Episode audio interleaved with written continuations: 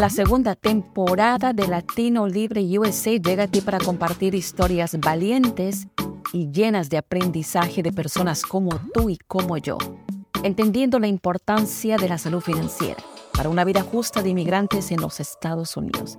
Acompáñanos a navegar esas experiencias y alzar nuestra voz.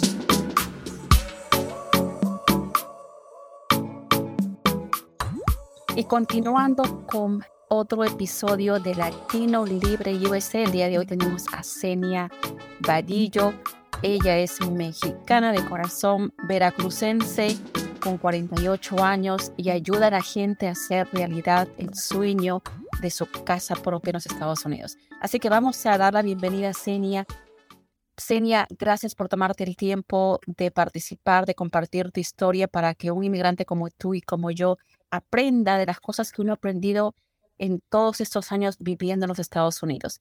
La pregunta que te voy a hacer es, ¿quién es Senia Vadillo y hace cuánto tiempo está en los Estados Unidos? Claro que sí, gracias por la oportunidad. Me siento muy agradecida porque me gusta mucho que las familias latinas, las mujeres latinas como yo, que tenemos sueños y que hemos a lo largo de nuestra vida deseado superarnos, eh, yo tenga esta oportunidad de poder hablarles. Y Senia es una mujer que viene de México, de la Ciudad de México, hace 21 años.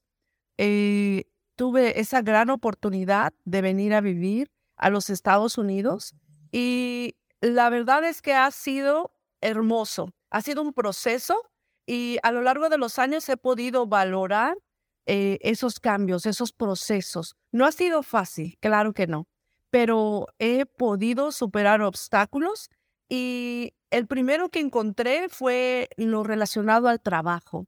Eh, y eso me hizo sentir eh, un poco insegura y triste a la vez. Pero después me di cuenta que era solo cuestión de decidirme y empezar como se empieza desde el principio. Así que decidí tomar los riesgos, eh, tener un trabajo al principio fue pesado, también el idioma, Sabemos que aquí en Minnesota eh, la mayoría de las personas hablan inglés, por lo menos hace 21 años cuando yo llegué.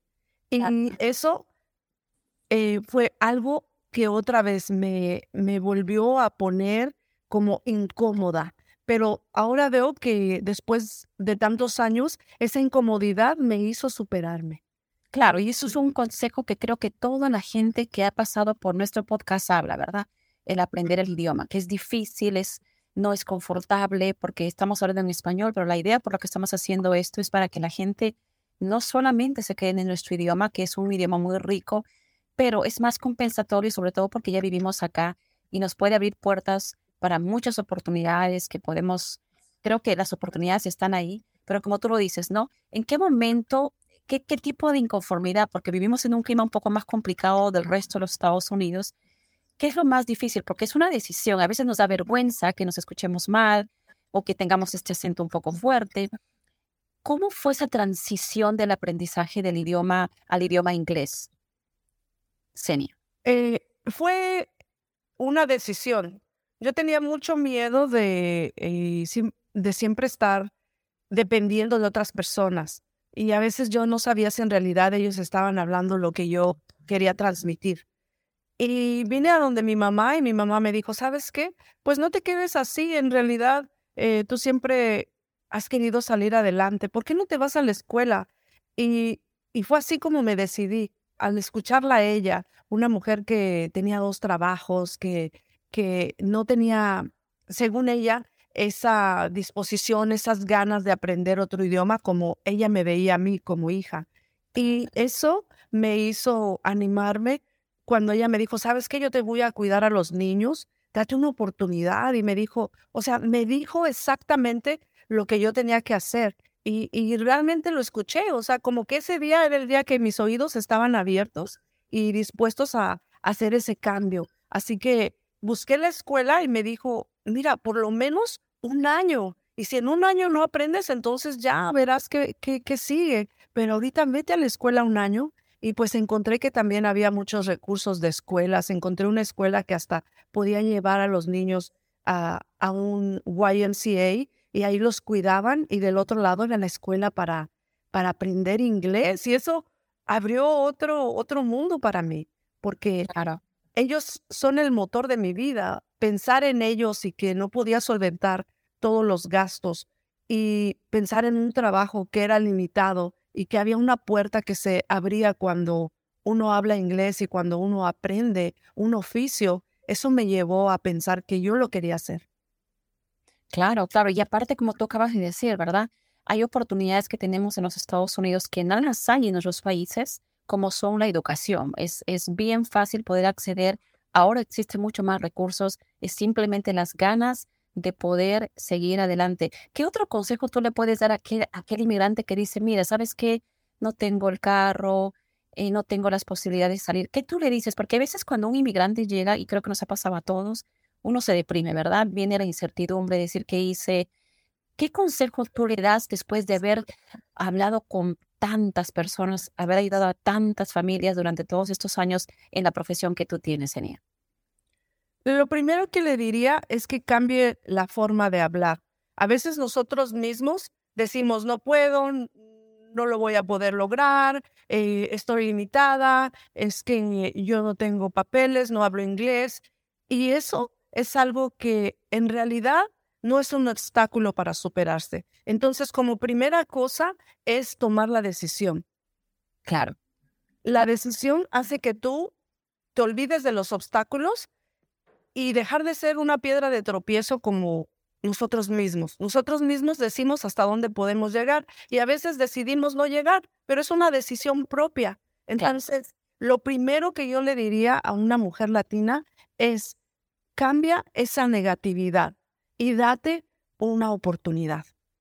Si ya estamos aquí, o sea, venir de tan lejos con todo tipo de limitaciones y tener una oportunidad de vivir en este país, no desperdiciarla. Eso yo le diría. No desperdices, no te rindas. No te rindas. Y, dime, Senia, vamos a tocar un tema que realmente es un tema que a veces mucha gente no quiere hablar, el tema tabú, el tema que dice yo no lo quiero hablar porque yo manejo todas mis finanzas, el tema del crédito. Y es un tema tan importante, pero ¿en qué momento Senia se dio cuenta de la importancia del crédito? Bueno, en el momento en el que nació mi tercer hijo, me di cuenta de que yo ya no podía vivir en el apartamento que, que tenía. Entonces, en la oficina donde rentaba, me dijeron que desafortunadamente una, un apartamento de dos recámaras no era suficiente para tener pues cinco personas. Y, y, dije, bueno, ¿y cómo así? No, claro, tienes que tener un apartamento más grande de tres recámaras. Y cuando vi el precio, eh, me incomodó un poco, pero esa incomodidad otra vez me llevó a pensar algo diferente, que yo no quería estar así. Eso me llevó a mm, decidir cómo puedo hacer para comprar una casa. Y fue ahí cuando en la publicidad, así como esta, eh, las historias que se escuchan en la radio, eh, yo escuché que alguien decía que podías comprar casa y los requisitos. Y yo dije, no, pues yo tengo esos requisitos, yo tengo dos años de trabajo. Y en ese momento no necesitabas un crédito como tal ahora de tarjetas de crédito, pero sí necesitabas haber pagado renta y, y la luz y el gas. Y eso era lo que yo ya tenía por dos años. Y eso me abrió una puerta. Perfecto. ¿Y en qué momento tú decidiste volverte una persona que hacía realidad que la gente pueda obtener sus casas y comprar sus casas. ¿Qué, ¿Qué, es lo que te llamó la atención? Eso, el hecho de que habiendo tenido dos años, casi tres de haber llegado a los Estados Unidos, ya podía tener una casa, me llevó a un nivel que ahora lo veo y digo, wow, es que eso me impulsó.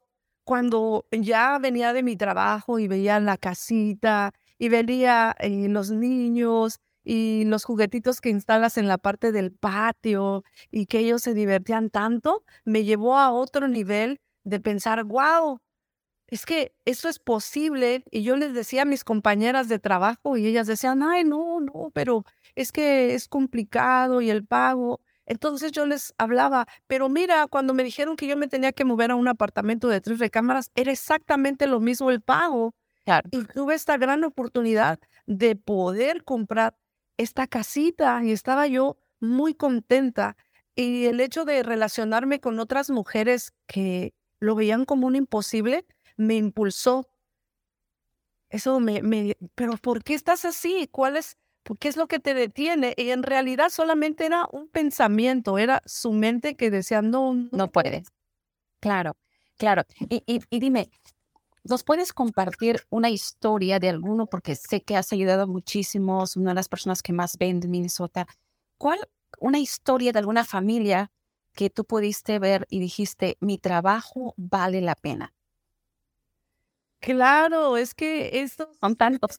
Muy a menudo, es que es tan hermoso. Yo he entregado casos a personas que tienen 21 años viviendo en Minnesota como yo y que no habían eh, podido lograr su sueño y que solamente era parte de, no quiero ir para que me digan que no puedo. Eh, yo, yo tengo ahora mismo a un matrimonio. Eh, este varón ha trabajado 21 años para una compañía importante de aquí, de Minnesota, que crece plantitas y arbolitos. Y, y él ha trabajado 21 años. Cuando vino a la oficina, me dijo, mira, yo, yo voy a ser muy bueno para pagar. O sea, él se recomendó a él mismo y me llamó mucho la atención y le dije, wow, me encanta tu historia. Y, y yo he trabajado 21 años y yo sé que quizá me, me faltan algunas cosas, pero sabes, este, yo tengo muchas ganas de tener mi casa. Y una de mis hijas me ha dicho, papá, intentémoslo. Y esa es la razón por la que estamos aquí. Una jovencita de, de menos de 20 años y, y me, me impactó mucho ver que él estaba muy nervioso y le dije, bueno, necesitas tener dinero. Me dijo, claro, yo tengo mi 401k. Y cuando él me dice la cantidad de dinero que tiene, en claro. espaldas, le digo, wow, ¿todo eso tienes? Sí, wow, le digo, pues tú puedes de ahí obtener el dinero para tu enganche. De verdad, le digo, claro. Entonces, eso y la esposa tan hermosa que una mujer súper administrada con cinco hijos y una mujer que, no, y señora Senia, y yo quiero tener mi casa, eh, ya he esperado mucho tiempo, mi hija tiene razón. Y esa, esa ánimo que yo vi en ellos, esa, esas ganas, además de que ellos al venir, él con su hija, ya tenían todo para calificar. Entonces solamente era esa decisión. Esa decisión. Y la hija de casi 20 años y tenía dos años trabajando para un DMV. Ella nació aquí, tenía casi dos años trabajando para un DMV y, y le pagaban muy bien. Y aparte estaba estudiando el colegio y el papá 21 años trabajando en el mismo lugar, o sea, el escenario perfecto. Y yo le pregunté, ¿qué es lo que te ha detenido? Mi miedo. Me miedo. Imagínate. Wow, el miedo y la falta de, información, ¿verdad? Porque mucha gente sigue asumiendo eso. ¿Para qué quiero la renta si, si pues voy a estar cómodo? Wow, es una, es una historia muy poderosa porque eso nos pone a reflexionar cuánta información falta, Senia. ¿Viste? Exactamente 20 años 21 eh, años y aparte él había vivido casi por 11 años en el, en el mismo apartamento. Imagínate, o sea, pero es tan hermoso porque a veces regresar al pasado para quedarse en él no sirve, pero ahora su nueva historia, su oportunidad que él mismo se dio porque la hija insistente, esa hija soñadora, ¿verdad? wow, es maravilloso. Claro, qué precioso. Sí, que, que, yo, que yo sueñe en grande, que yo diga, sí se puede. No importa si te tardaste, a veces hay que perdonarse lo que uno no hizo y a veces también lo que hiciste, porque a veces lo hiciste mal, pero no importa, es parte del proceso de la vida. Lo más importante es en algún punto decir no más y hacer lo que, lo que puedes hacer y que ha estado a tu alcance todo este tiempo. Preciosa historia. ¿Cuáles son los sueños que tiene Senia Vadillo? Muchos, mira, mm, para empezar, seguir educando a las familias latinas, porque a lo largo de mi carrera he podido ver más personas que no han querido por falta de conocimiento, por la inseguridad de no saber, y eso me motiva a seguir adelante, a que toda esta información sea tan pública, tan clara, que esta información sea tan accesible como para que las personas no vivan en ese nivel de limitación y que también se quiten ese miedo de, ¿y será que yo puedo pagar una casa? Porque la mayoría de nosotros, y eso lo sabemos, este país no permite que tú vengas a vivir y que no pagues renta.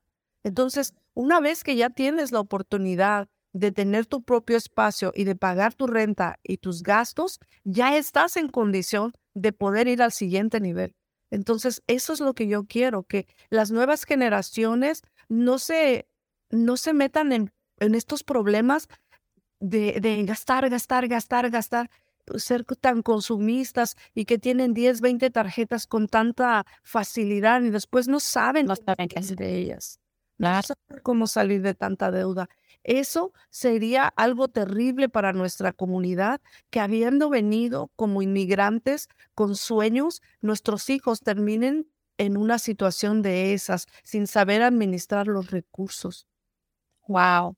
Y también hay otra pregunta que me gustaría hacerte. Gracias por la generosidad en tomarte el tiempo y sobre todo los consejos, ¿verdad? Porque eres una vendedora veterana y obviamente en el mercado latino siempre existe este problema de confianza, de fraudes, y una serie de cosas que hemos tenido que experimentar dolorosamente. ¿Cómo tú, qué es lo que tú recomendarías a la gente que nos escucha en cada rincón de los Estados Unidos? ¿Cómo una persona puede escoger a un vendedor de casas? Se, se escoge por medio de la confianza. Hay personas que en la entrevista te inspiran. Yo como vendedora, cuando vienes a una entrevista, te hablo de las, te respondo esas preguntas que tú tienes como comprador y ahí es cuando existe el clic. Hay personas que en, en, esa entrevista logras conquistar y hay otras que no, pero es parte de, de la compra. Y lo que yo recomiendo es eso, esa persona que te inspira confianza, esa persona que ah, cuando vienes a la entrevista sientes que te está hablando con la verdad, que tú obtienes respuestas que van contigo, con tu personalidad, con lo, con lo que tú estás esperando de una compra. Claro, y ahí viene también la otra parte de nuestra responsabilidad y tenemos también muchas taras y muchos prejuicios como eh, inmigrantes, eh, como hispanos culturalmente, por ejemplo, y lo digo porque pasa muchas veces con clientes que no toman eh, no solamente la iniciativa en el proceso, sino no son completamente honestos, ¿no? Y cuando hablo honestos no es que sean malas personas, simplemente porque tratan de no ser responsables al 100% de este proceso. Hay gente que de repente está haciendo su crédito y de repente no sigue los consejos de, la, de nosotros y va a tener un mal crédito. Entonces hay cosas que yo me imagino que tú también les explicas a tus clientes que el proceso no tiene que ver solamente con tu persona, porque es un proceso compartido, es un proceso que va de la mano contigo. ¿Qué crees que una persona que está comprando una casa eh, tiene que escuchar, porque esa es la palabra que tendríamos que usar, tiene que escuchar a un vendedor de casas. ¿Y, cuál es el consejo que tú le das a ellos? Les doy el consejo sobre el conocimiento, que se den la oportunidad de, de preguntar y de tener respuestas satisfactorias, que no sea que por razón de que es que lo que dijo sobre el down payment no me gustó, porque te puedo dar un ejemplo concreto. Eh, el otro realtor dijo que el down payment no es dinero prestado. Él ni siquiera dijo que era un préstamo. Él dijo la ayuda de gobierno de primer comprador. Entonces, a veces queremos escuchar lo que queremos escuchar, pero no es la realidad. Correcto.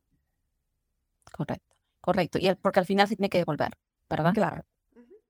Qué bien. O sea, que ser honestos, sí, claro. Y es que te cuente una historia y al final salió otra, pues sale. ¿Y qué otro consejo puedes dar? Porque sé que tú has me imagino que tú tienes esas últimas emergencias antes del día del cierre, antes de, que la gente se tenga que mover. ¿Qué consejo le puedes dar a esa, esa gente que te está escuchando? El consejo que yo les podría dar es con relación al crédito. Recordar siempre que la mayoría de nosotros tenemos acceso a poder eh, gastar más de lo que tenemos. Y eso a veces nos hace perder el balance. Entonces, mi consejo es que tomemos un tiempo para pensar cuando estamos a punto de gastar, porque se ha hecho muy fácil, y me incluyo, eh, tomar decisiones solo porque me gusta cuando no son decisiones responsables, no son decisiones bien tomadas. Y la mayoría de nosotros, al tener ese acceso, decimos, ay, no, claro, yo no puedo pagar. Y después estamos bien, bien nerviosos y estamos viviendo una vida que no merecemos.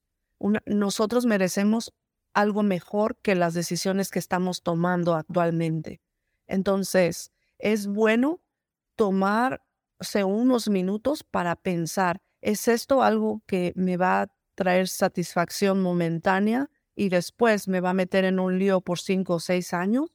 Y eso es algo que yo le hablaría a todas las edades, a los jovencitos, que no compren aquel carro que sueñan, que vayan paso a paso conforme a lo que van ganando.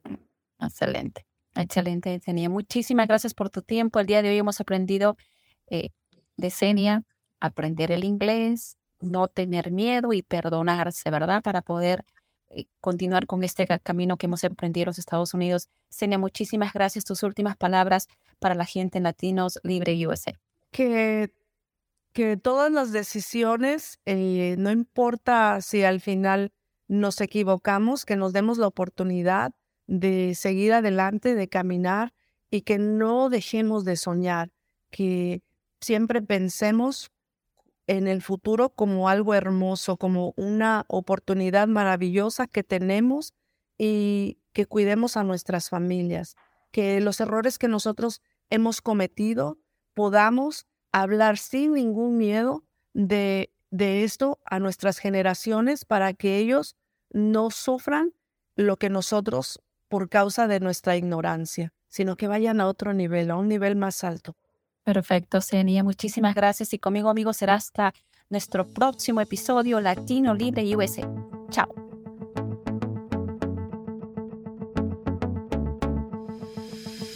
Gracias por escucharnos. Te invito a apoyar este podcast suscribiéndote y compartiéndolo con más personas.